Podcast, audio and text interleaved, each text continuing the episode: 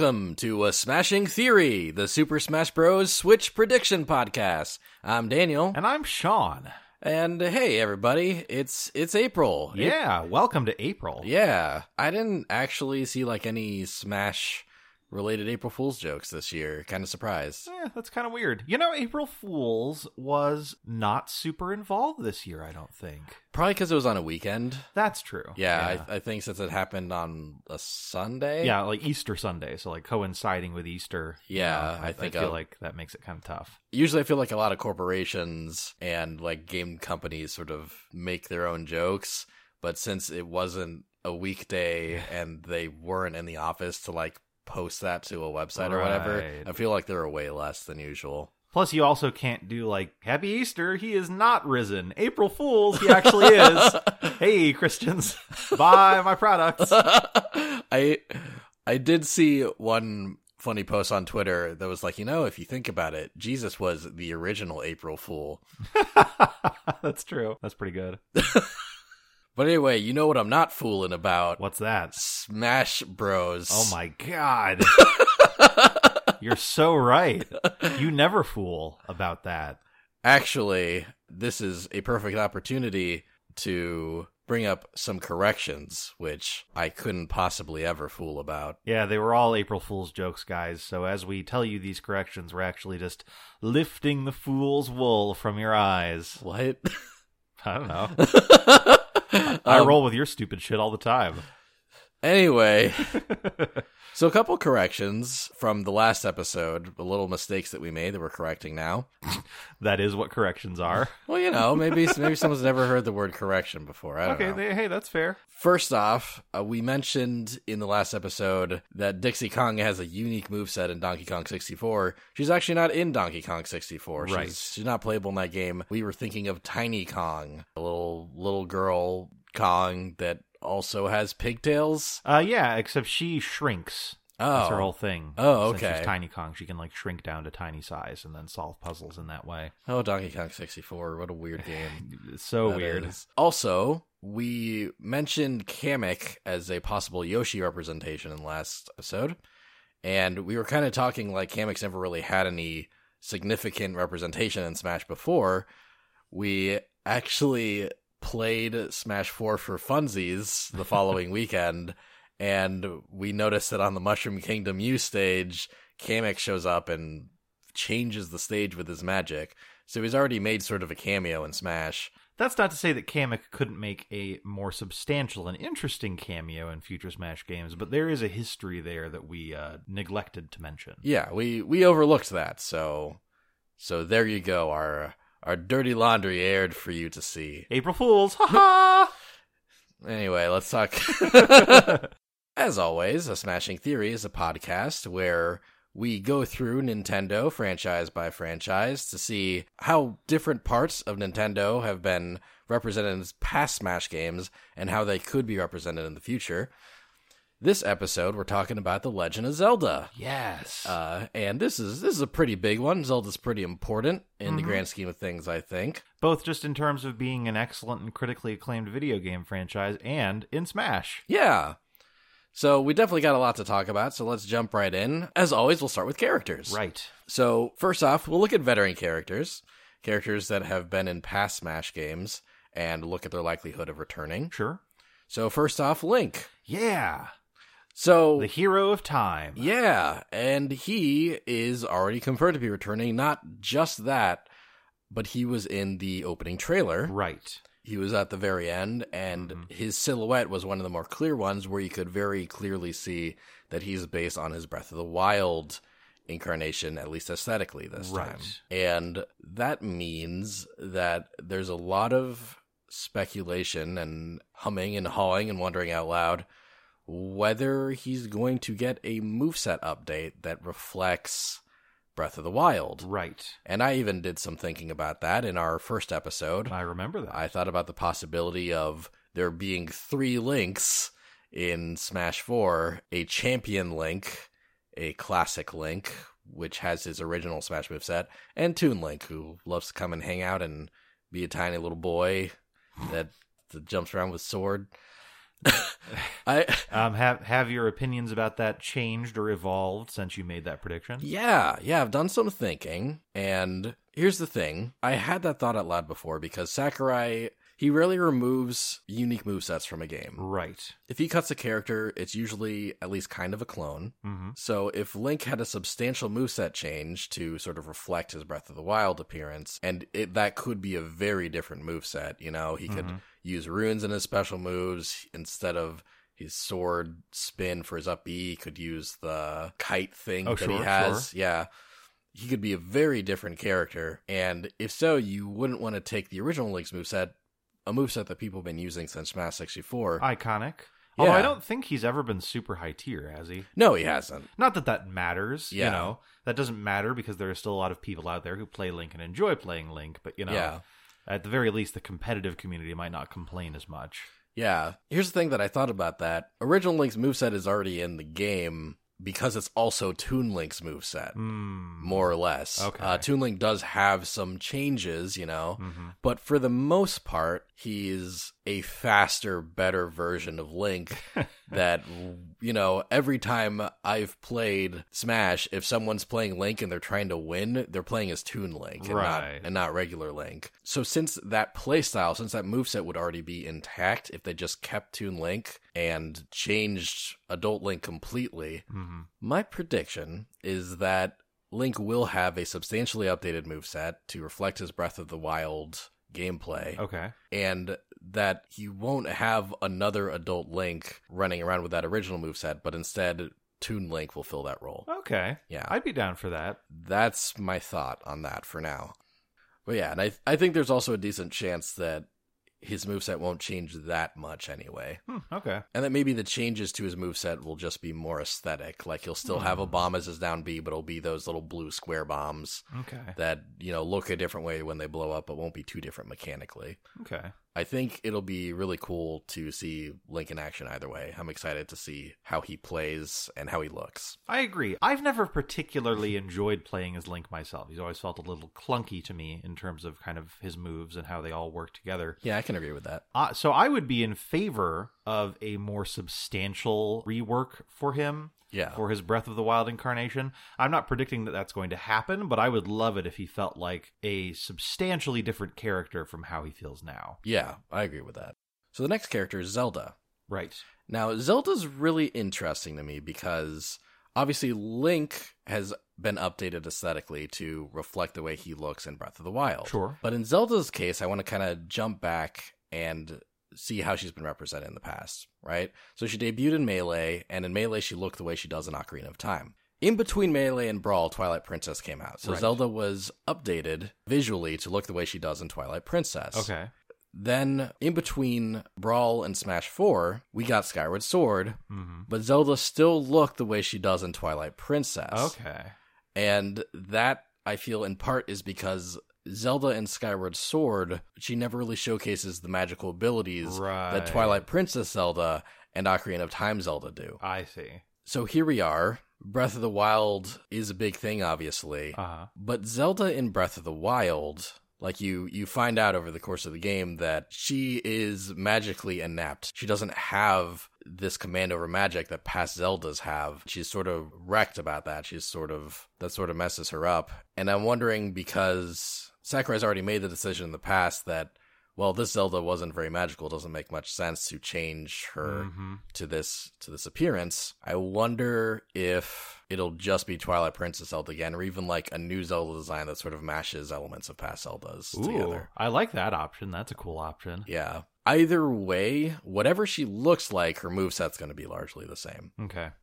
Which is a shame because I played Zelda a lot in Smash 4. She was kind of one of my mains in Smash 4, actually. And there's a lot about her move set that I appreciate, except that I'm not a huge fan of her down special where she summons the suit of armor that kind of charges forward and slashes at you. Mm-hmm. I've used that successfully exactly one time, and that was when we were playing Smash like a week ago. Yeah. Uh, I just happened to charge it up at exactly the right time, but it went out at just the right time and KO'd somebody. I have never otherwise used that move successfully. It's like so slow and clunky and difficult to time, and I would love it if that wasn't one of her moves anymore. but it do a hard hit. Just get the timing right, my dude. Uh. yeah, I, I think if any part of her moveset would change, it'd probably be that down B. But I, I think she'll be largely the same. And actually, I love her moveset, so I'm fine with it saying the same. Okay. I mean, I like the rest of it. You know, I like her little bombs she can fling out. I like her deflector shield, uh, Nayru's love thing she can do. Mm-hmm. And I love doing the Farore's Wind combo where you hit someone on the ground, knock them into the air, and then hit them again to KO them. Yeah. That to me is one of the most satisfying things you can do in that game. so I'm totally down for that coming back. Cool. Up next is Sheik. I think it's pretty clear she's coming back. People even claim to have seen her silhouette Hmm. in in that trailer. I'd say she's a lock. She's like Yeah. a perennially popular character with Yeah. a very effective move set. Pretty fun to play. You Yeah. know, I, I can definitely see her coming back. Yeah, she's absolutely returning, and I think she'll play pretty much the same as she she has. Yeah, that makes a lot of sense. Yeah, uh, her her Smash Four moveset was pretty cool, so I think that'll stay pretty intact. Nice. Up next is Ganondorf, Right. and uh, Ganondorf in Smash has had an unfortunate history. He has. I can actually remember getting Smash Melee with my friend Lonnie. We both got it at around the same time. And we went to like game FAQs or whatever the website was back then. Game Sages. Do you remember Game Sages? I do not. Okay. Well, that was my constant resource for walkthroughs because when I was very young, I didn't understand that it can be cool to play through a game without knowing anything about it. And so I just used walkthroughs all the time. This will not surprise Daniel No. based on my current gaming uh, habits. But, you know, we, we were playing the game, we were really enjoying it. We figured there'd maybe be four more unlockable characters. So we said to ourselves, let's check game sages, let's see what characters are unlockable. And we got through kind of the four that we were expecting, but then suddenly it was like to unlock Ganondorf. And we were like, Ganondorf? Ganondorf's in this game? And we were so excited. We did everything we needed to do to unlock him, and then he was a fucking Captain Falcon clone. Yup. And that is what he has been Forever. for the last three games. Yeah. He was, yeah, he was a heavy version of Captain Falcon in Melee. Then he was a heavy version of Captain Falcon in Brawl. And he is still that in Smash 4. And you know, it's difficult because I actually enjoy that playstyle. I kind of like slow, powerful Captain Falcon. Yeah. But I still wish that Ganondorf had his own moves. Yeah. A lot of people think that Ganondorf's moveset should be given to Black Shadow from F Zero, and that Ganondorf could then get his own unique moveset. I like that idea. Yeah. I don't think it'll ever happen. Okay. I'd love it if it did happen. Right. That'd be really great. Black Shadow does rank rather low on the relevancy scale. Oh, very. yes. Unfortunately. Maybe if we ever got a new F Zero game. I would love that. Me too. I really dig that franchise a lot, yeah. and it's a shame that it's dead. Yeah. F Zero GX is really cool, and I just think a, a sequel's like long overdue. Yeah. Um, Isn't that one of those games where Shigeru Miyamoto has basically been on the record saying like we have no idea what to do with this franchise anymore? I think so. Okay. Yeah. It's unfortunate. Yeah. But anyway, we talking about Zelda. Yeah. I think unfortunately Ganondorf's basically going to be the same. That wouldn't surprise me. Yeah, I I'd love it if he was different, but there's no precedent to say that he will be. Right. And I I should say we got Link in Smash 64, we got Zelda Sheik and Ganondorf in Melee. Also in Melee, we got Young Link, Oh, true. which was you know a, a tiny faster Link clone. mm-hmm. He did not come back for Brawl, or should I say he technically didn't come back for Brawl because Toon Link appeared in Brawl and they're both they're treated like different characters than each other. But they're functionally the same. They're right? functionally the same, Yeah. yeah. Like Toon Link is a you know he's a smaller, faster uh, Link clone that is actually really fun to play and very frustrating to play against. He, Yeah. he zips around and he's he's a little monster. He's pretty cool. I think Toon Link will come back. I think that branch of the franchise needs representation Sure. because they have a lot of more realistic Zelda games, but they also have that toony aesthetic that they use for a lot of Zelda games these days. So I think Toon Link will stick around. Okay. I'm down for that. And that's all the veterans. So the Zelda franchise is currently represented by five characters. Two of them are different versions of Link. And Zelda's a really interesting franchise coming into five. because I feel, especially since Breath of the Wild is so big, Mm-hmm. it's it's such a big deal. It's really blown up that Zelda like deserves and maybe needs more representation than five characters. Okay. But the the question, the big question is what that representation will be. Mm-hmm. So well, we we got a lot of characters to discuss, and let's start with veteran assist trophies, characters that have been assist trophies in the past, and their potential for being promoted to playable. So our first assist trophy ever was Tingle in Brawl. Right. And Tingle actually was someone that I predicted would be in Smash 4. and I was wrong. Which is a shame because he's a great character. Yeah, we've talked in past episodes about relevance, popularity, and moveset potential. The RPM triangle. Stop. I think Tingle when when four happened, when four was about to happen, Tingle was theoretically off the charts in moveset potential. He's Mhm. just such a weird little dude. He uses rupees for shit. He Blows up balloons. yeah, and balloons is why I'm much more doubtful about his chances for five. Right. Because four came out and the villager from Animal Crossing was a playable character, Mhm. and the villager just has the balloon fighter balloons. Right. Those balloons that Tingle would have is like that's the perfect up B for Tingle if he existed. Do you remember Tingle's balloon fight? I do. Yeah. yes. The fact that the villager has exactly what Tingle's up B would be, it communicates to me that Sakurai wasn't really considering him that hard as a character ever. I get you. I, And- I do think that there are fun other things that they could do with Tingle and balloons, which Yeah. sounds like a weird fetish, but I'm actually talking about his up special. You know, he could do the like ting um, pa, and then the balloon could explode or something. Yeah, like I think there's a lot of stuff they could do, but I also think you're onto something in terms of you know that being indicative of the fact that Sakurai could have created Tingle and given him a balloon special, but instead he included Villager. yeah. And there's the other two parts of the scale, relevance and popularity. With the exception of Hyrule Warriors, where he showed up as a playable DLC character, Tingle's been less and less relevant in the base franchise. Sure. And that ties directly into the popularity thing in him being very popular in Japan for a hot minute, but America hates him. I don't. I right? love No, yeah, yeah. America, with the exception of Daniel and I, hate him. yeah, I love Tingle, but he's he, his the reception of him in Western countries is very divisive. He got a couple of spin-off games in Japan. One of them made it to Europe.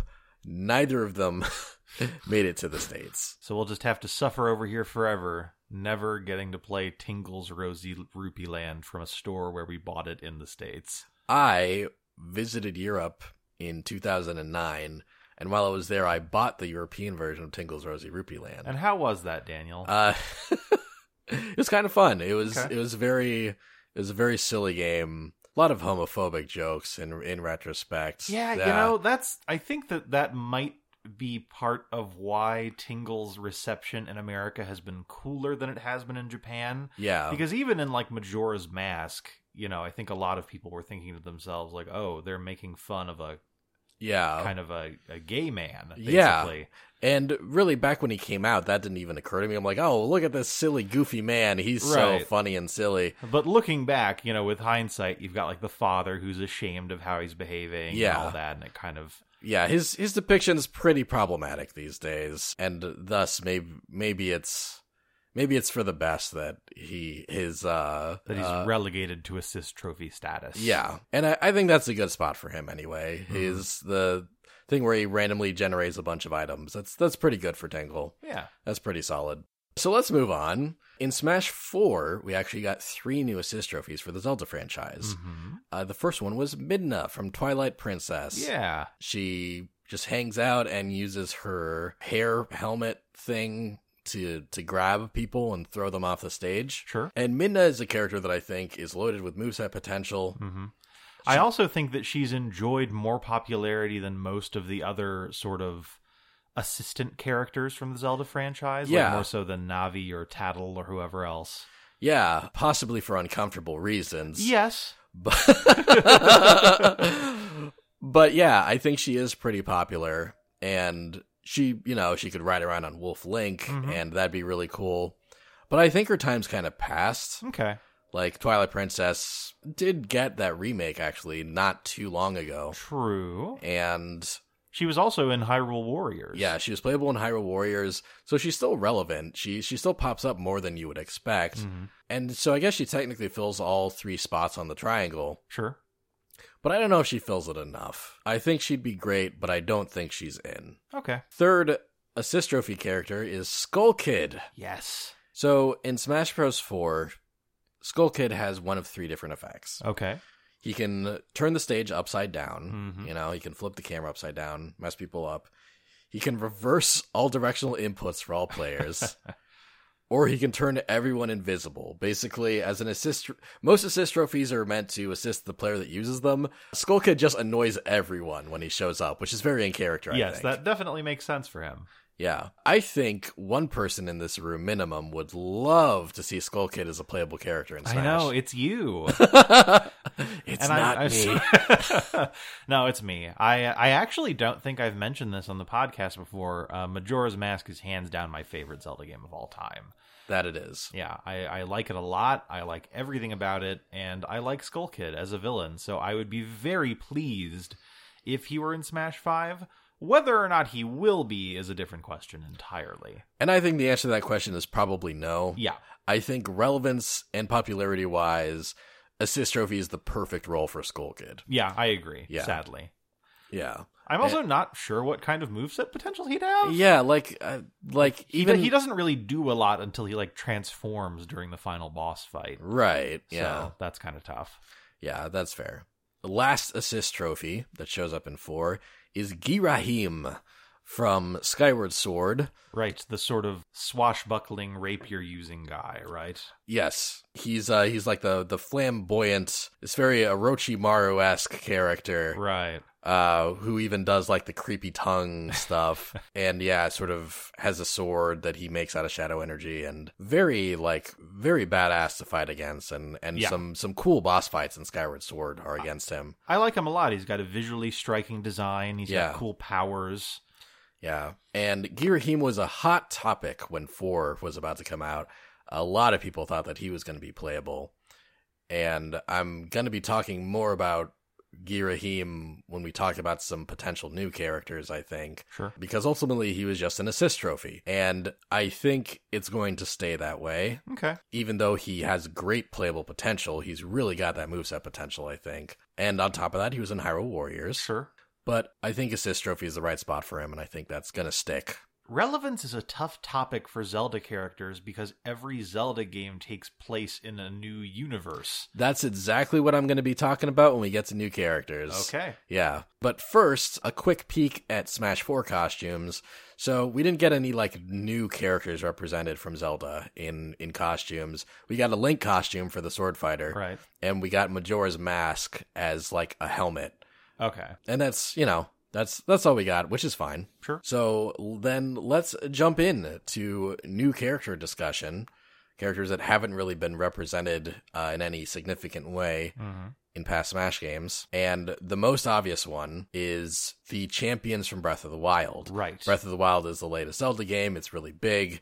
And there are these four champion characters that are a big deal in this game that get a lot of development and a lot of focus. Mhm. And, and a lot of people are wondering which champion will get as playable, if any. And see, the the tough thing about Zelda characters is that until Hyrule Warriors became a thing, and we got to revisit a lot of characters from past games. Until that happened, a lot of really cool Zelda characters are sort of confined to a single game because they all take place in a new time, in a new part of the timeline, in a new setting, more or less. Right. So you only ever see these characters once. And I think that's a big part of why Girahim was only an assist trophy. hmm Because when Sakurai thinks about relevance, he also thinks about whether or not that character will stay relevant Sure. for a period of time in the franchise. that makes a lot of sense. right? And you can see that with with one shot characters like Girahim and him not picking them. I think Sheik is kind of one of the reasons why he likes to look at long term relevance because hmm. Sheik is not long term relevant, but she's in the Smash Bros. series for life now Right. because people got attached to her as a character in Smash Bros. that makes sense. So therefore, these one shot characters, the champions, I think are less likely than one would expect on the surface. Right. At the same time, I could see them pulling a Sheik because Breath of the Wild has sold millions of copies already. Mhm. It's a huge game. Everyone would recognize a champion if it showed up in in Smash Yes. as playable. So I want to at least entertain the possibility of them being playable. So I'm going to go in order of most, uh, in order of least likely champion to most likely champion. okay. So least likely, I think, is Mipha. Uh, she was the Zora champion. Right. She had this cool trident, and she mostly focused on like her healing ability. She had like a big old crush on Link in the story, Mhm. and she would like heal him after tough battles and stuff, and some of the flashbacks in the game. Right. So obviously, if you have a character who's mostly focused on healing abilities, they might not necessarily have a lot of moveset potential. Yeah, I do think they could make a really cool moveset for her with her trident, hmm but I I still think she's she's not that likely to be playable just Okay. just because she is sort of portrayed as a more passive character to start. Sure. Then next up I think is Revali, the Rito champion. Right. Uh, a bird boy, very very sassy, kind of British. Got a bow and arrow and he, you know, he flies around and and taunts Link a lot. hmm I think what's more likely than Revali being playable in any form is for Link to have Revali's bow and to use his his special move in his up B, Revali's Gale or whatever it's called, where a gust of wind appears beneath Link and then he uses it to propel him upwards with a sail. Okay. That's his up B right there. and therefore Revali has less of his own move set, you know? I see. That makes sense. Yeah, so I think he's also not that likely. The two champions I think are most likely. First is Daruk, Daruk. the Goron champion. And I think there's some likelihood to him because, man, he'd just be a cool ass moveset. Big heavyweight character. The first heavyweight character that'd be a good guy, you know? Mhm. All the most of the heavyweights are, are villains. Right, like Bowser. Yeah, and- King DDD. Yeah. Although King DDD is more, he's not really a villain. He's just an asshole. he's an asshole that he's, his alignment is chaotic, selfish. right. Although he he does he does work in the greater good sometimes. DDD. Yeah, he does. He does. I mean, he certainly does villainous things. You know, Yeah. I want to eat all the food in Dreamland. Bring it to my castle. you can't have any. That's pretty much the plot of Spring Breeze. Yeah, but yeah, he's he's a glutton that doesn't want the world to explode and will help Kirby when that's about to happen. Moving back, however, to Daruk. Yeah, Another fun fact about me is that Gorons are my favorite Zelda race. I like them a lot. I really loved using the Goron mask in Majora's Mask, almost to the exclusion of the other masks unless I had to use them. So I would love for there finally to be a main Goron character in Smash. I would really love that. Yeah, and Daruk has an amazing move set potential as well. Yes. He could like eat and throw rocks. He could swing his big old sword around. He has like every every champion in Breath of the Wild has a signature weapon, Mhm. and Goron has like this big like blunt sword used for crushing rocks. That's cool. So he could Daruk could swing that around. He could obviously roll up into a ball and roll people over. I think he could have an excellent move set. Daruk's protection could just be his shield and maybe Sure. it could be better than average. Or it could be his down B and have some sort of cool defensive qualities. hmm So I think he'd have an amazing moveset. I think he's super relevant right in this moment. And, you know, I think all the champions are pretty popular. They all got Sure. amiibos. They're they're on they're on my shelf right now. I got all of them. Good stuff. And man, uh Daruk's design is just great. He's so cool. Yeah. The reason that Daniel keeps pausing is that he keeps looking admiringly over at Daruk as though he is observing the love of his life. Daruk is great. I think he'd be a fantastic playable character. I agree. However, I think I think that long term relevance is a factor, Uh-huh. and there's another character I feel sort of edges him out in likelihood, and that's Urbosa, the Gerudo champion. Now, I'm curious, Daniel, as to. I like Urbosa a lot. I think that she's a really cool character. What is it for you that puts her ahead of Daruk in terms of potential representation in Smash? So, first of all, I I'm gonna sound like a broken record when I bring this up, Uh huh. but Sakurai always has to kind of hunt for female representation. Boy, I gotta he's- change this record. when he's adding new characters in Smash. The fact that she is a a cool like female playable character, I I think is is a point in her favor. Okay. But also I think I think there's more to it than that too. I think she's got an excellent moveset and I think she's got an aesthetic that no character in Smash really fills right now. One problem that Smash kind of has is that you've got a lot of Japanese aesthetic characters. Sure. So Smash is one of those franchises where there aren't really any playable POC. Uh huh. yeah, Uh huh. you That's know. true. Yeah. Unless you're a fox or a falcon or a wolf. Those are FOC. no, that's that's a terrible joke.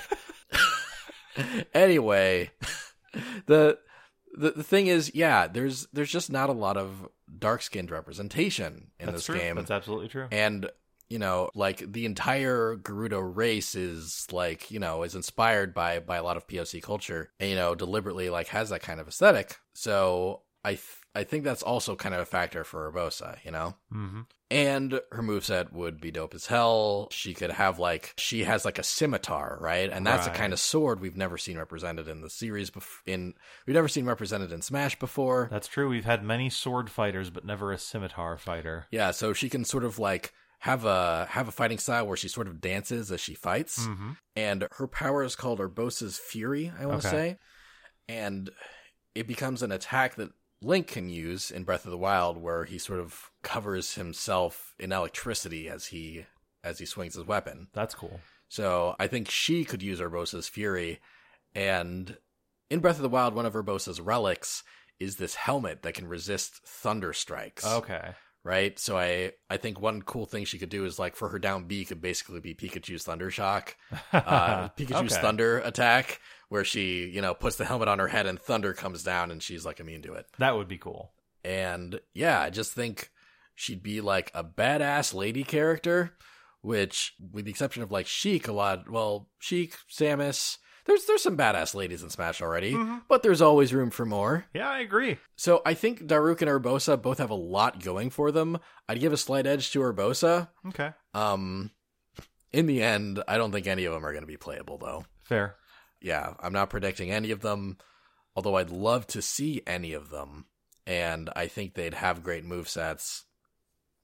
I, uh, yeah, I just think long term relevance is probably a thing, but I think Urbosa has as high as like a 60% chance of showing up Okay. and Daruk's got like a 55% chance. But it's one or both of them. It won't be both. Fair enough. I hope that one of them does make it into the game. Yeah. Yeah, that'd be nice. So there's one character in Zelda that actually does have long term relevance that is a staple of the Zelda franchise that is not playable in Smash yet. And who might that be? That is Impa. Ah. Now, Impa is another character that I predicted would be in Smash 4, Right. and I was wrong. I was super wrong because I thought that she would replace Sheik as Zelda's down B. Right. which was wrong on multiple counts because transformation wasn't even a thing in that game anymore. True. However, I think Impa still has a lot of potential as her own character. hmm And a lot of her appearances, she's got like a Naginata, hmm which is a cool weapon that would be really neat to see represented in Smash. Yeah, I think that Hyrule Warriors in particular gave her a lot more moveset potential than she even had previously. Yeah. Like they really fleshed out moves that she can use in combat. Yeah. The thing that's kind of a strike against her is that in about half of the games where she appears, she's an old lady and she doesn't do anything. Right. And that includes Breath of the Wild, the most recent and most relevant game in the franchise. Hmm. So, although I think Impa would be great, she kind of struggles with the relevance bit. Also, I wonder what her popularity even is. Hmm. Yeah, that's, you know, I, I don't, fair. I don't hear a lot of people clamoring for Impa. Although, actually, some people did mail in and say that they would love to see Impa, and Okay. and I agree with that. Really, my my favorite Impa design is her Skyward Sword design. She just looks super badass in that. Mhm. And she gets to be very useful throughout the game too. Yeah, she just got a lot of cool powers that she shows off. Right. but the Skyward's I think I think the ship has sailed for her Skyward Sword design and that's really unfortunate. Yeah. And therefore actually it's hard to say what she'd even look like in Smash 5 if they did include her. Sure. And I feel like they wouldn't just use her Hyrule Warriors design because that's a that's a spin-off made by a third party, you know. Right. That's that's a good point. So I think one thing they could do for Smash Bros. Brawl, Mm-hmm. Sheik was in the game and she had a new design based on what she could look like in Twilight Princess. Ah. right? Sheik was not present in Twilight Princess, but while they were developing Twilight Princess, in early drafts of the game, they were actually planning on including Sheik in some form, so they had drawn character designs for her. I see. So Sakurai took Sheik's prototype Twilight Princess design and incorporated it into Smash. that's cool, and I didn't know that. Yeah. So Impa shows up in Breath of the Wild as an old lady, and I bet there's at least concept art of her flying around of what she looked like when she was young. Mm-hmm. So one thing that would actually be pretty cool is to see Impa with this Breath of the Wild inspired design, just wielding a Naginata and having a mix of the power she's had in past Zelda games. Okay. I'd really like that. And I feel like that could be even a bit more likely than seeing a champion because she has that long term relevance. But I don't know if the time is right for Impa. I, I think we might see Impa as playable by the end of the Smash franchise, by the time the last Smash game is made. What a I think- sad day that will be. Right? By the time the last Smash game is made, I think we'll see Impa as playable, but I don't know about her chances for this game. I just I just have a feeling that she she might get passed over. So I, I guess the most likely character for me is Urbosa, followed by Daruk, followed by Impa. Followed by Revali, followed by Mipha. I I guess like they're they're just they're not in. I I'm, Okay. we're not going to see those two as playable characters. Assist trophies is another story. Ah, good point. And act- actually, one thing I think could happen is that none of them will be playable, but they'll show up in Link's final smash in Oh, that makes sense. He, he, like, you know, he'll hit you with that Triforce laser, and then a cutscene will play where they show up in their great beasts. Right, all four of them show Mhm. up and shoot lasers out of their giant animal mechs and obliterate whoever got attacked in the initial hit.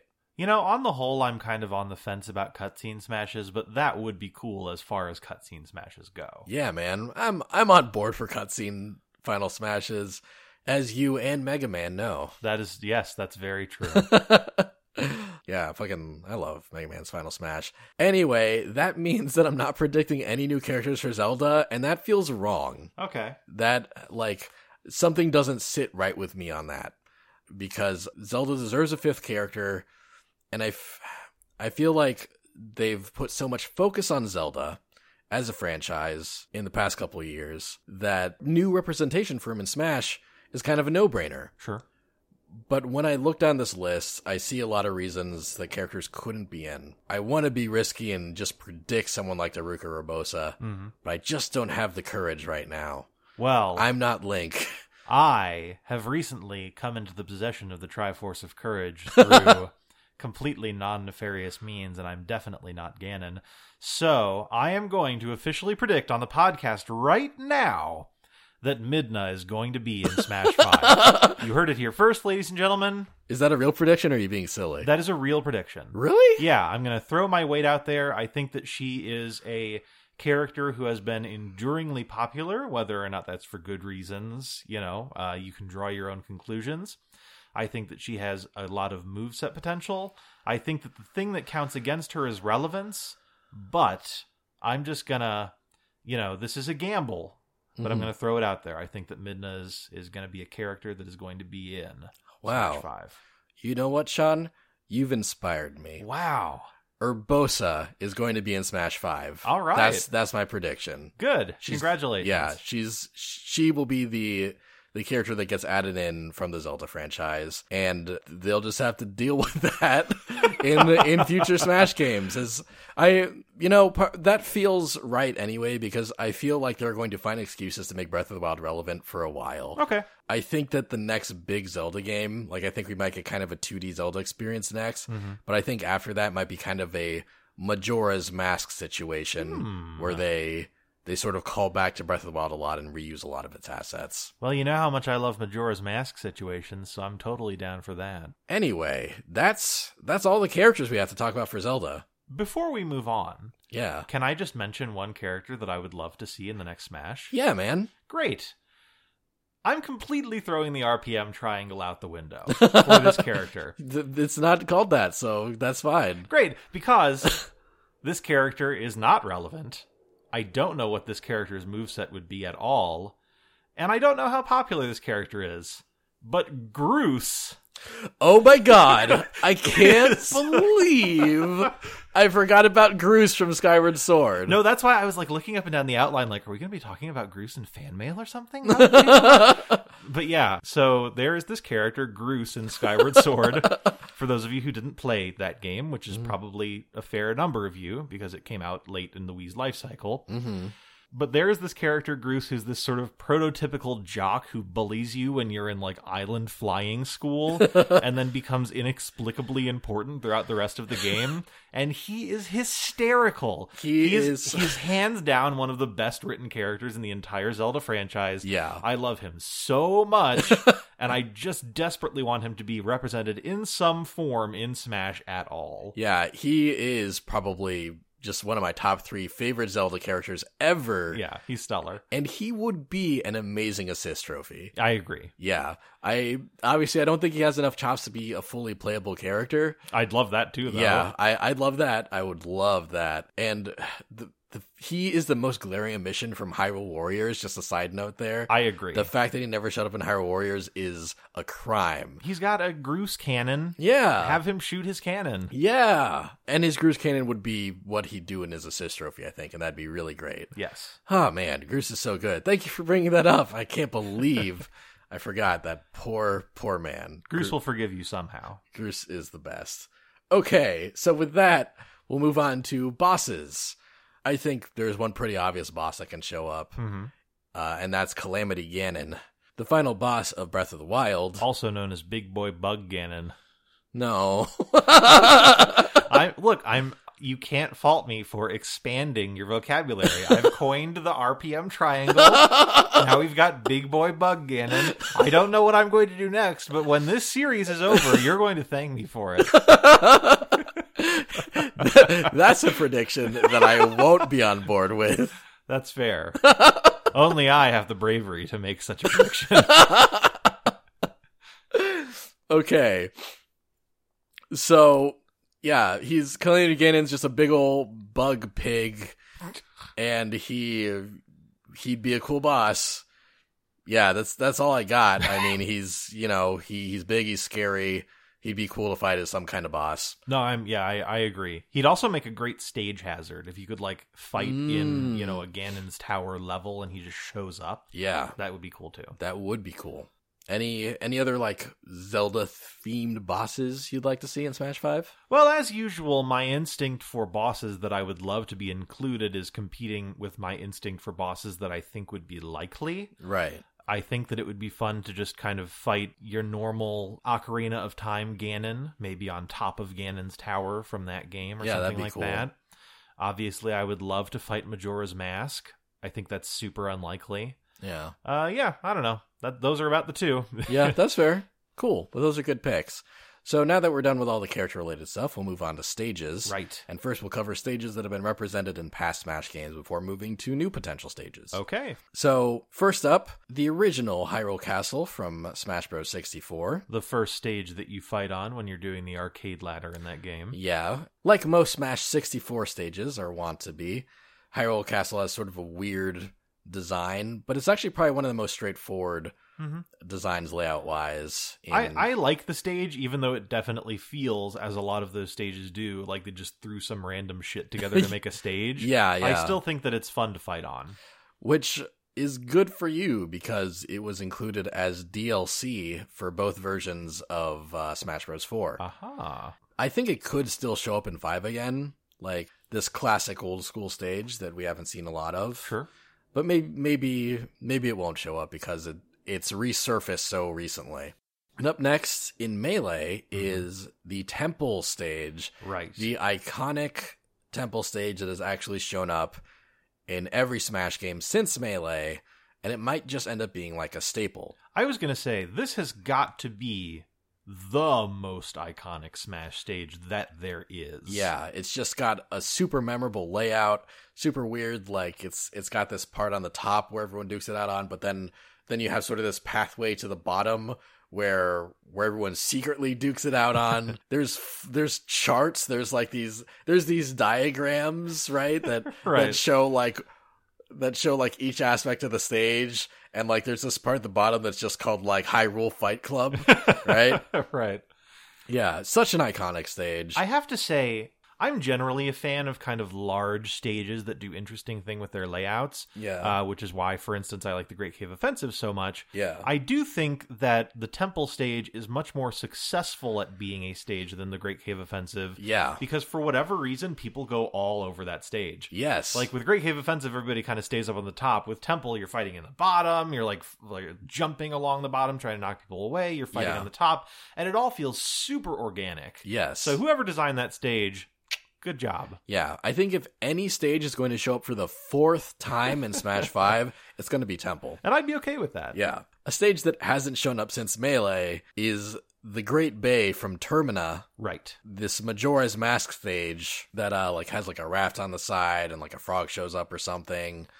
That was kind of a weird stage. Yeah, it was kind of a weird stage. Even though I love Majora's Mask, I would be fine with it not coming back again. Although we haven't seen it in so long that I wonder if it's going to return just for that reason. Hmm, okay. Yeah. Then we get into brawl stages. We've got the Bridge of Eldin Right. from Twilight Princess, just this horizontal stage that's just a bridge, right?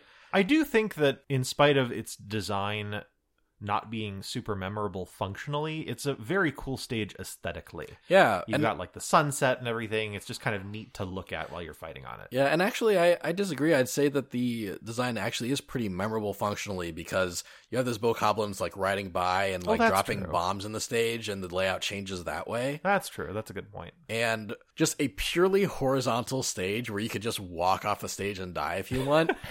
you could just walk to the very like right end of the stage and without falling just die That's because true. you've left the boundaries. You don't see that a lot. Yeah, that's a relatively novel stage feature. yeah, and I I don't know. It's that design is deceptively cool. I like I like Bridge of Eldin a lot. I th- I think if it came back for 5 that'd be cool. However, it did also appear in Smash 4 Wii U, so maybe Hmm. Maybe it's time to let that stage rest for a bit. I guess we'll see. Okay. And another stage I love is the pirate ship stage from Wind Waker. That's a good one. yeah, you ride around in a pirate ship. Sometimes the King of Lions shows up. You're you're in the water, and and a lot of different effects happen. And boy, that stage is just gorgeous. It's a good looking stage. It's really pretty. It's got that Wind Waker aesthetic, and I like that stage a lot. It showed up in Brawl. It also showed up as DLC for the Wii U version of four. I guess a lot of DLC stages were for both systems, Right. but I guess the 3DS couldn't handle pirate ship's graphics or whatever. the little 3DS that couldn't. but I'd love to see that again in five. I I think that one's gonna take a break for sure, though. Okay. Just got a feeling, and that's it for Brawl. So we'll move on to four. Okay. So the Wii U version of four debuted the Skyloft stage. Now, I didn't play the Wii U version very much. I focused more on the 3DS version, so I don't remember this stage super well. Skyloft was a traveling stage Mhm. where a just a sort of generic floating platform would transport you around different parts of the Skyloft island. Sure. And I love Skyward Sword, so I was really glad this stage was there. hmm The Wii U version of 4 is its only representation so far, so I think it could easily come back as a past stage in 5, and I'd I'd like that. I just like Skyloft. Mhm. Not so much its designed as a stage, but I, I just like seeing Skyloft. How do you how do you feel broadly speaking about traveling stages in general? I think sometimes they can be cool, and I do like them as a showcase of a setting. You know, like as far as mechanics are concerned, I think there's too many of them. Mhm. but I am fine with getting one or two in every game Okay. because I think I do like the concept of like sort of a, ch- a stage like changing its layout as you play on it. That's neat, but it it happens too often. Yeah. And I think that I like, for whatever reason, even though functionally they're very similar, I prefer stages that transform while you're staying still to stages Mm. where you fly to a new area. I guess that's fair. Like, I like the Fire Emblem Arena thing. I like Yeah. the Pokemon Elite Four stage, you right. know, okay. more than I like Delfino Plaza, for instance. Yeah, I think I can agree with that. But yeah, I I don't hate those stages though. Okay. And I I think it's worth it enough to be able to just fight on every part of the Skyloft Island. That's fair. yeah. I I do I do love what they show off aesthetically. Like I do, I like Skyward Sword a lot. I think Yeah. that it is among the more underrated Zelda games. Yeah. Uh, so I'm definitely fine with Skyloft's inclusion. That would not bug me at all. Cool. And the 3DS version had two new Zelda stages. One was the Gerudo Valley from the 3DS version of Ocarina of Time. Right.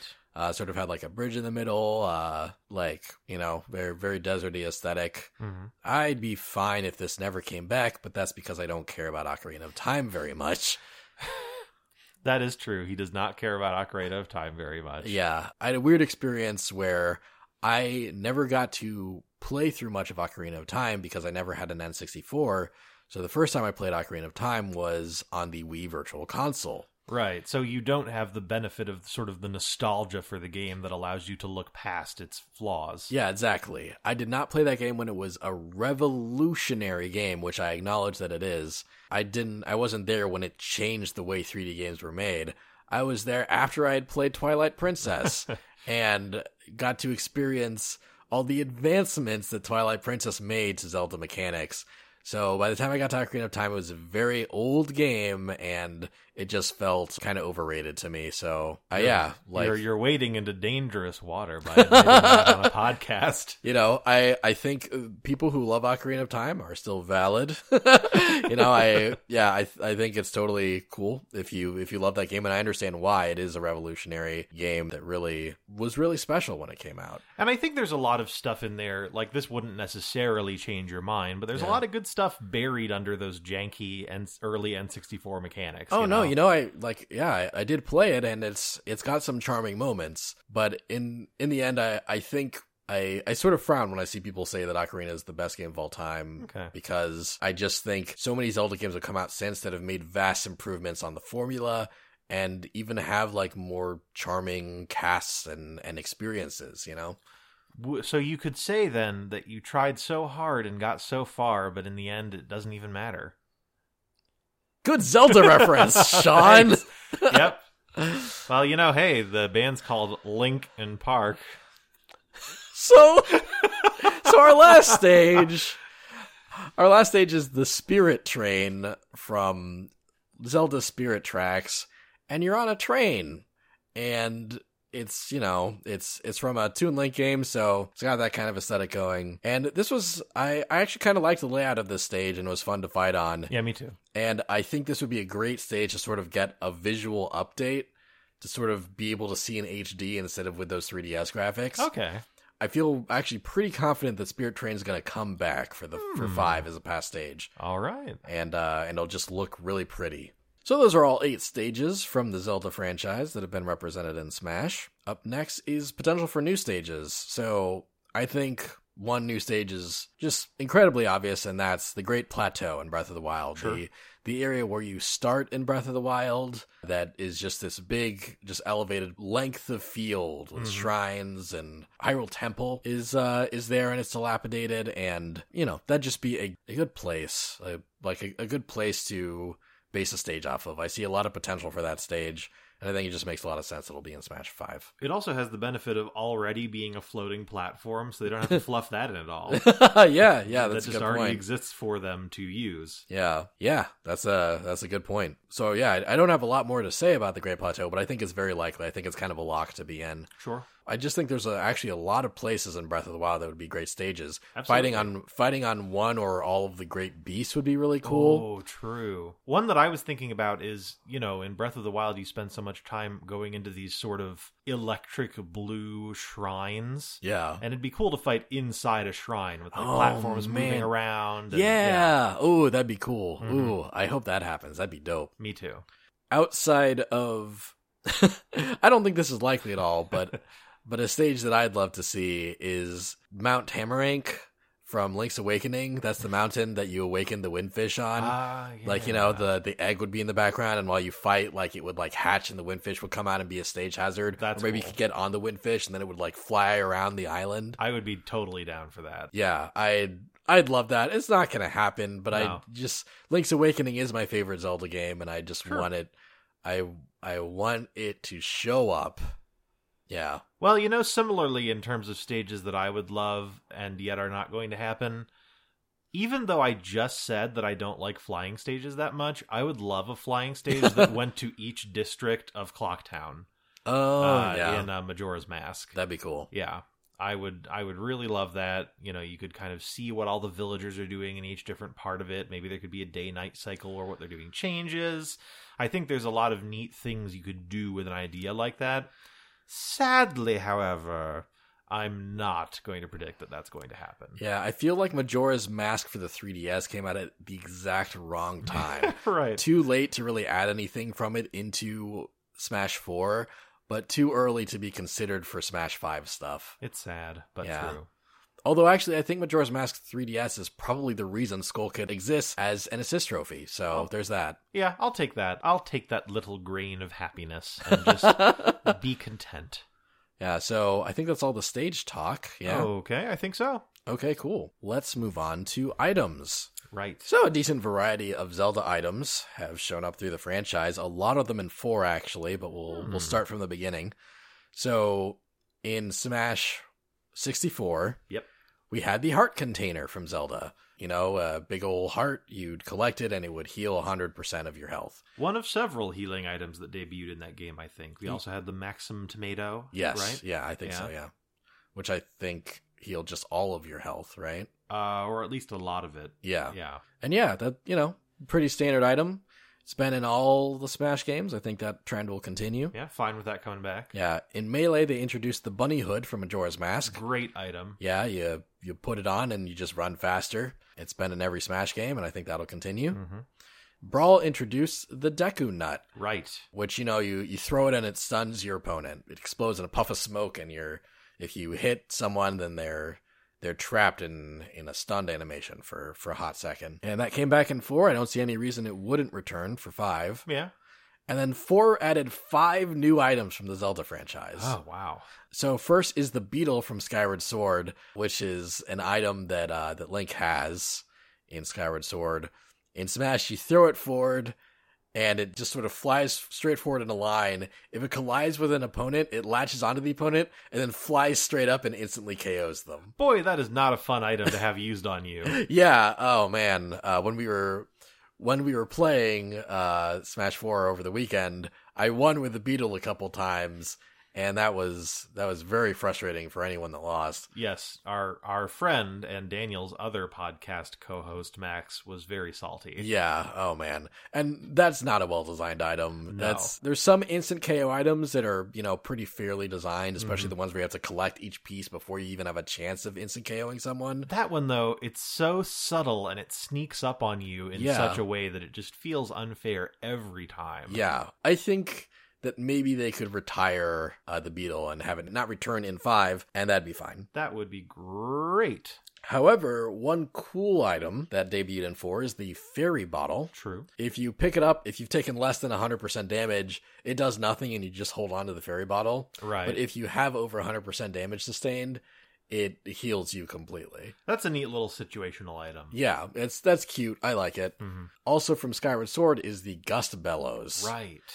just uh just this big old like vase that shoots wind out of it and that's a really fun item to use Yeah, I, I enjoy it whenever I pick that one up. yeah and it's not like incredibly overpowered uh there's there's ways to get out of the wind gust and i think that's a really fun item i hope it comes back for five Me too. also in four the Bombchu Right. if you throw it onto a stage platform it'll sort of do a full loop you Mhm. know it'll it'll sort of crawl under the stage and then crawl back up on the other side and explode when it contacts when it makes contact with any opponent Right. i think it's a neat little item kind of like the the hot head but it doesn't stay on the screen for a really long time because it explodes as soon as it hits you Right. yeah i'd be fine with that coming back There were, as an aside, mini games in I want to say Majora's Mask where you had to use Bombchus to hit distant targets to win them. Huh.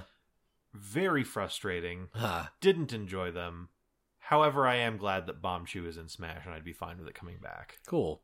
The final item that got added to Smash 4 is such a great item, and I'm glad it's in, is the Cucco. Yeah, I also really like that. Yeah, it's it's a chicken, and historically in the Zelda franchise, there's these chickens that run around called Cuccos. They're in pretty much every game, and on pretty much every occasion, you can hit the Cucco. You can you can bother the cuckoo by by hitting it and damaging it. If you do it too much, the cuckoo gets really mad and then calls all of its friends, and you just get swarmed with Cuccos until you die. And the first time that that happens is an important part of any gamer's gaming history. Yeah, know? yeah. Like you always remember that moment of like, oh my god, what have I done? Yeah. Oh man, such a great, such a great moment in every Zelda game. There's that weird time in Twilight Princess where you hit it a bunch and then you turned it into a Cucco. Oh, that's right. Yeah, I don't know what that was about, Yeah. but every other game is cool. and in four, you you activate the Cucco by throwing it at an opponent. And the opponent it hits is the one that it swarms with all of its friends. I think also if someone attacks the Cucco instead of picking it up, then the Cucco will swarm that person. Either So- way, great item. yeah, needs to come back for five. Absolutely. What a good, what a good item. So good.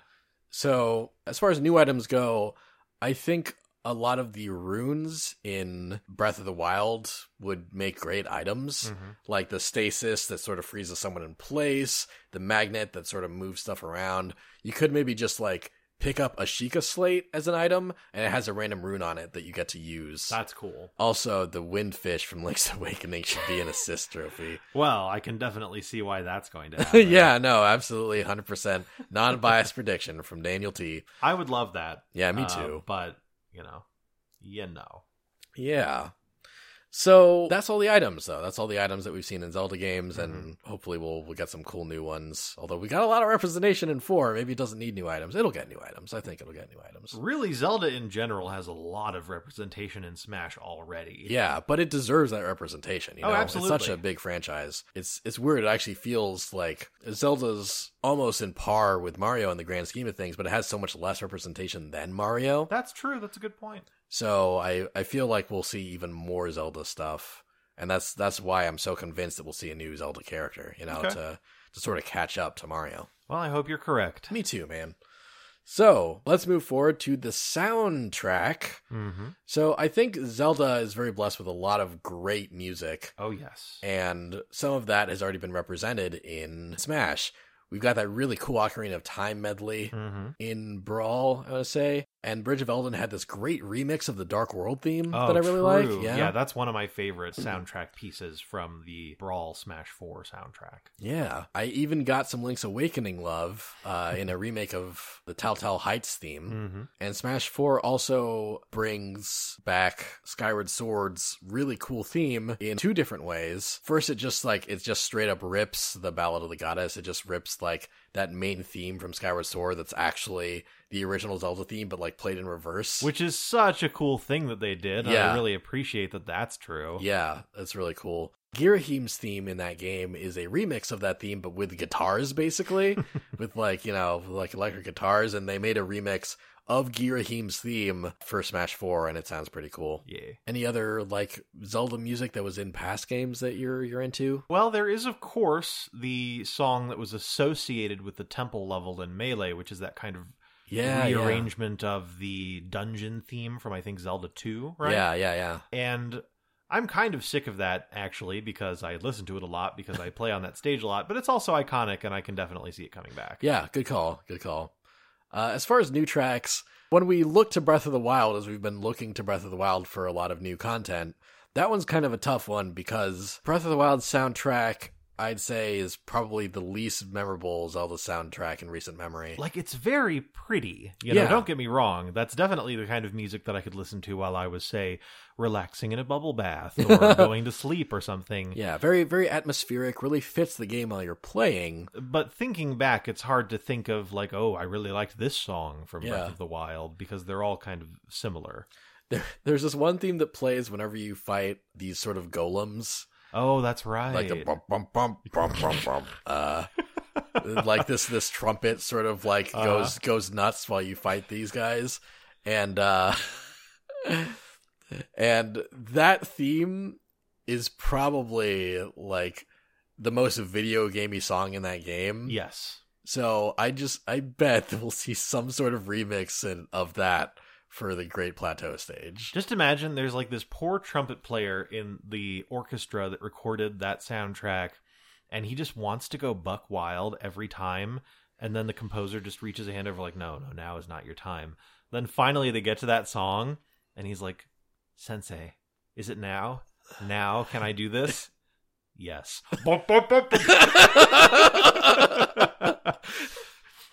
they should have let him do that more.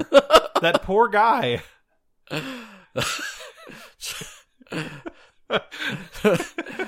Zelda orchestra trumpet player is the is the true new character that will appear in Smash. Yeah, he's only got one move, but it's really effective. So that's that's all of the Zelda stuff. yeah. Uh, now we're gonna break open some uh, some listener mail. Let's hear it. All right, yeah, we've got some a lot of really great suggestions from you guys this time. So first up, ShockTart17 on Reddit, a cool username, Yes. says, I think Ravio would make a great addition. Unique moveset with all the different items, relevant as being from the most recent 3DS game, and just a fun character. Now- and Ra- Ravio is from Link Between Worlds. Right. I had to look him up because I never played that game. Yeah, he. In Link Between Worlds, he has like sort of this bunny costume. He looks kind of like if Nabbit uh, was transported into the Zelda universe. Sure. But he's a he's a really cool character in Link Between Worlds. I don't want to spoil too much Mhm. about what his true role is in that game, but he was a neat character and he's playable in Hyrule Warriors. And he's the one who rents items to you, right? Yeah. In in a link between worlds. Yeah. So I can definitely see what Shock Tarts 17 means in Yeah. the sense that he could be kind of a cool gadget character who just uses a bunch of different items from his shop. Yeah. Yeah, no, he'd be he'd be real cool. And that's that's a great pick. Thanks, Shock Tarts. Yes. I think if anything, he'll be an assist trophy. Mm-hmm. Yeah, I think that'd be a really cool. Like he could use various Link Between Worlds items. Maybe like turn you into uh the them hieroglyph paintings. Oh yeah, sure, Yeah. that'd be fun. yeah, He could also just like there's so many Zelda items in Smash now. He could just like throw out Zelda items or something. Oh, that'd be cool. Yeah. Yeah, that'd be really cool. Yeah, good pick. Thanks, Shock Tarts. Yes. 17. The one sub throwaway on Reddit uh, gave us a really cool, really long list of theories and stuff. I'm going to read some of it uh, Sure. because some of the stuff is really cool. The one sub throwaway says, I also fully expect at least one Zelda newcomer, one of Nintendo's largest franchises, and it hasn't seen a newcomer since Brawl. I really doubt it'll skip a new character this time around, but then there's a problem. Outside of the core three of Link, Zelda, and Ganondorf, nearly every other character in the series is limited to a major role in just one game, Mhm. then maybe the occasional Easter egg in later titles. Ooh, see one sub throwaway. Great minds think alike. Yeah. Sure, you have really popular characters like Midna Girahim, but their sole appearance was several entries ago. Yeah, you get it, man. You get it.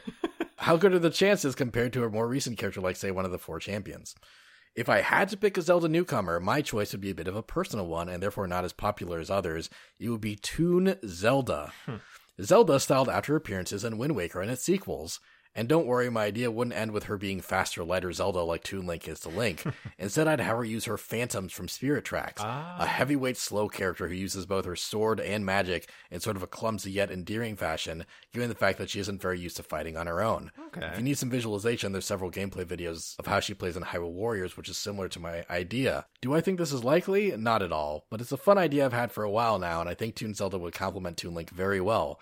Plus, it doesn't go into the whole popular but older character versus less popular but newer character issue because it's still Zelda, and she's part of that core three. Okay. It's just a different iteration of her. I really like how thoughtful that comment was. And I think that that would be a really fun addition to the games. What I would actually love if we had more Wind Waker representation is Zelda as Tetra. Yeah, that right. would be the dream for me to have her have lots of pirate themed moves, maybe call in her crew as like assists. yeah, Uh, that would be what I'd really want. But I wouldn't say no to Toon Zelda. yeah. Nah, uh, Toon Zelda would be great. Actually, uh, Deku Star, one of kind of our recurring uh listeners who's who's sent in mail every time. Thanks, Deku Star. Yes. I actually mentioned that Tetra would be one of his favorites. Nice. Yeah, so good, good pick. All right, I'm giving you an air high five, Deku Star. There it is. Take it or leave it, but actually take it. take it easy, but take it. uh, so uh, we've we've also got an email from Marco R. He says, "Hey guys, love the podcast. It's exactly what I was looking for as far as a Smash Five discussion podcast. I have many ideas for the Zelda series and the next Smash Bros, but I'll try to keep it short." And uh, he goes into several theories, but uh, there's one that I want to kind of highlight. Okay. I'd want another Link called Classic Link, Mm-hmm. who takes from his classic appearance in games of Link to the Past. And this Link would be a mix of regular Link from previous Smash games and Toon Link and represent that classic Link moveset. Okay. Um, So sort of like a dark-haired, cartoonier Link, probably in terms of design. yeah. I like that a lot. That's a really fun idea. yeah, to have that replace Toon Link, that's another cool idea, and I think that'd be really neat. I think Toon Link is still relevant enough that they, they probably won't do that, but I'd love that as an alt costume for Toon Link. I agree. I think that'd be really great. Uh, actually, like original Legend of Zelda Link is sort of a color scheme for Toon Link, but they should just like give him a full model makeover. that would be really great. Yeah, that'd be dope. Yeah, thanks for that, Marco. Good pick. We got another email, and it's from our high school friend Lonnie. Yeah, two Lonnie reps in one podcast. You're welcome. Lonnie says, I definitely wouldn't expect an Oracle of Ages or Seasons level, but there's a lot they can do with that. The time travel element of Ages always appealed to me more than Seasons, and I think that'd be a great, like, left field, like, stage pick. Me too. I Yeah. think there's a lot of cool things that they could do with levels really from either of those games. Fun fact, when Lonnie and I were both about 10 years old, he bought Ages and I bought Seasons, which is why he likes Ages more than Seasons, you, probably. You cuties. I know. But yeah, I think that could be a really neat stage, and it would definitely like it would come out of nowhere. But sometimes things do come out of nowhere in Smash. yeah, yeah, I, I think that'd be great. I, I think that'd be a great deep cut. So good pick, Lonnie. He also writes at the end, Hammer Bros confirmed for Smash 5 in all caps. Well, obviously, Yeah, sure. Finally, another non Zelda email from James M. Hey guys, thanks for reading my email last time. I'll stick with another slightly off topic Smash question. Many Smash amiibo figures look great, but the Train a Computer amiibo figure of Smash 4 was a little disappointing. What amiibo features, if any, would you like to see in the next Smash? Thanks. Ooh, what an interesting question, Right? Yeah. I, And, and I agree. I never used the Train Amiibo feature in Smash. I uh, I have a shelf right next to me that was initially the shelf that I put video games on. There are now so many amiibo on that shelf that I have to move several of them whenever I want to grab a video game from that shelf, and I've never used that feature in Smash 4. I wish that I could impress upon all of you, our faithful listeners, the degree to which these shelves are completely oversaturated with amiibo. It's like to the point where I've been thinking lately if we got a new shelf that was just for amiibo, where could I put it in the house? that is a serious thought that I have entertained because of this situation that we're in. I, I, have about 60. I bought him more for Christmas. Don't know why. Because he loves them, I guess. I, I do love them, and they look so good. Yeah, they do. They're such good little figurines.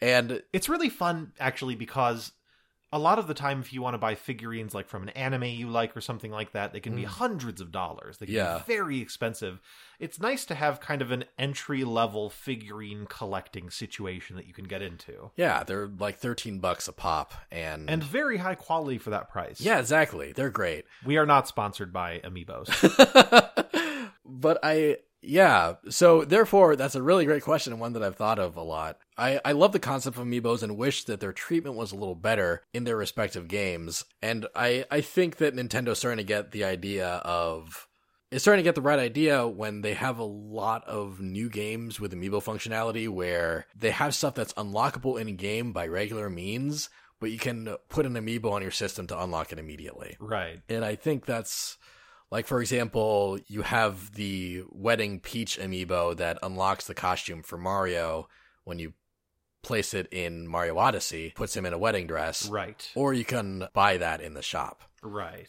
I I think stuff like that is great. As, so, lo- as long as there's an alternative means to get the thing that an amiibo gets you, I Yeah. enjoy that. I think that's fun. so I think what would be really cool actually is if every character in Smash had an alt costume that changes their model in a significant way. Mhm. This actually kind of calls back to your question last week about alt costumes. Right. I think it'd be great if every character had like a unique alt costume. Like, you know, like maybe an Akuma costume for Ryu or something Uh-huh. if Ryu was going to show up in that game. Sure. And they're all unlockable in the game as like challenges that are like kind of hard. Right. Or you slap the amiibo on there and get that costume right away. I would like that a lot. I think that'd be a really fun way to incorporate amiibos into Smash 5. Yeah, and I would have so many amiibos to put on Smash 5. He would be able to unlock character like he would put down amiibos and he would unlock characters and Sakurai would be sitting there like, "What? I never put that in the game. how, did, how did he get a Tails costume for Sonic? What's, what's happening?" yeah. I, I think that'd be a great. Great question, James. Thanks. Um, and thanks to everyone that sent in mail. Again, so many of you guys give us so many great ideas that we can't read them all on the podcast, but keep sending them in because we love reading them. Yeah, we do. Even if we don't read your mail on the podcast, we still read your mail Yeah. and we enjoy your input. So, Yes. on a personal level, thank you. Yeah, thank you so much, guys. And if you want to send us more mail, especially like these cool off-topic questions that are really fun to think about, hmm you can send them to us at a smashing theory at gmail.com. Yes, and I hope that you do. Yes. So now we're at the end of the episode, and I've been not doing something since the beginning of the podcast that I'd really like to do, and that's to sort of state what my entire predicted roster is so far. Okay. So here is, as of episode four, what I'm predicting the roster is going to be. From the Mario franchise, I think we're going to see Mario, Luigi, Peach, Bowser, Rosalina, And Luma. Bowser Jr., Captain Toad, and Paper Mario. Okay. From the various Mario spin off franchises, I think we'll see Donkey Kong, Diddy Kong, Yoshi, and Wario. No new additions there, but I think that there is some likelihood for King K. Rool, Dixie Kong, or Ashley from WarioWare. But Cool. but again, those those are not on the list. Right. And finally, here we are at Zelda, Right. where I think we'll be getting Link, Zelda, Sheik, Ganondorf, Toon Link, and Urbosa from Breath of the Wild. And for me, Midna. Yes. Yeah. So that's the predicted roster so far. As that roster expands and as we get more news, we'll find out how right or wrong we are. Yes, and that's exciting. So uh, we're wrapping up, if you guys wanna wanna see what else we're up to, I have another podcast. It's called Play This. I host it with my buddy Max, and we recommend games to each other and then have in depth discussions about them. We just wrapped up an episode about Firewatch uh, that was pretty cool. And for those of you who haven't listened to it, there is a moment at the beginning of that episode that made me laugh so hard that I almost dropped something. so definitely check it out. And you can catch Sean as re re underscore chief. Yes, R E underscore chief on both SoundCloud if you're interested in professional voiceover artistry, or on YouTube if you're interested in Let's Plays and memes. yes. And that's the episode. Our next episode is going to be called Sakurai's Babies, in which we talk about the Kirby games and the Kid Icarus games. I'm excited specifically for the Kirby part. so if you guys have any predictions or theories about the representation of those two franchises in Smash, send us your theories to a Smashing Theory on Twitter. And uh, if you want to give us a follow there while you're at it, that'd be awesome. Mm-hmm. Or a smashing theory at gmail.com. We love reading your stuff and we're excited to do so. Exactly. And yeah, that's that's everything. We'll see you next time. And in the interim, as you go about your Smash theorizing lives, we both hope that you have a smashing time.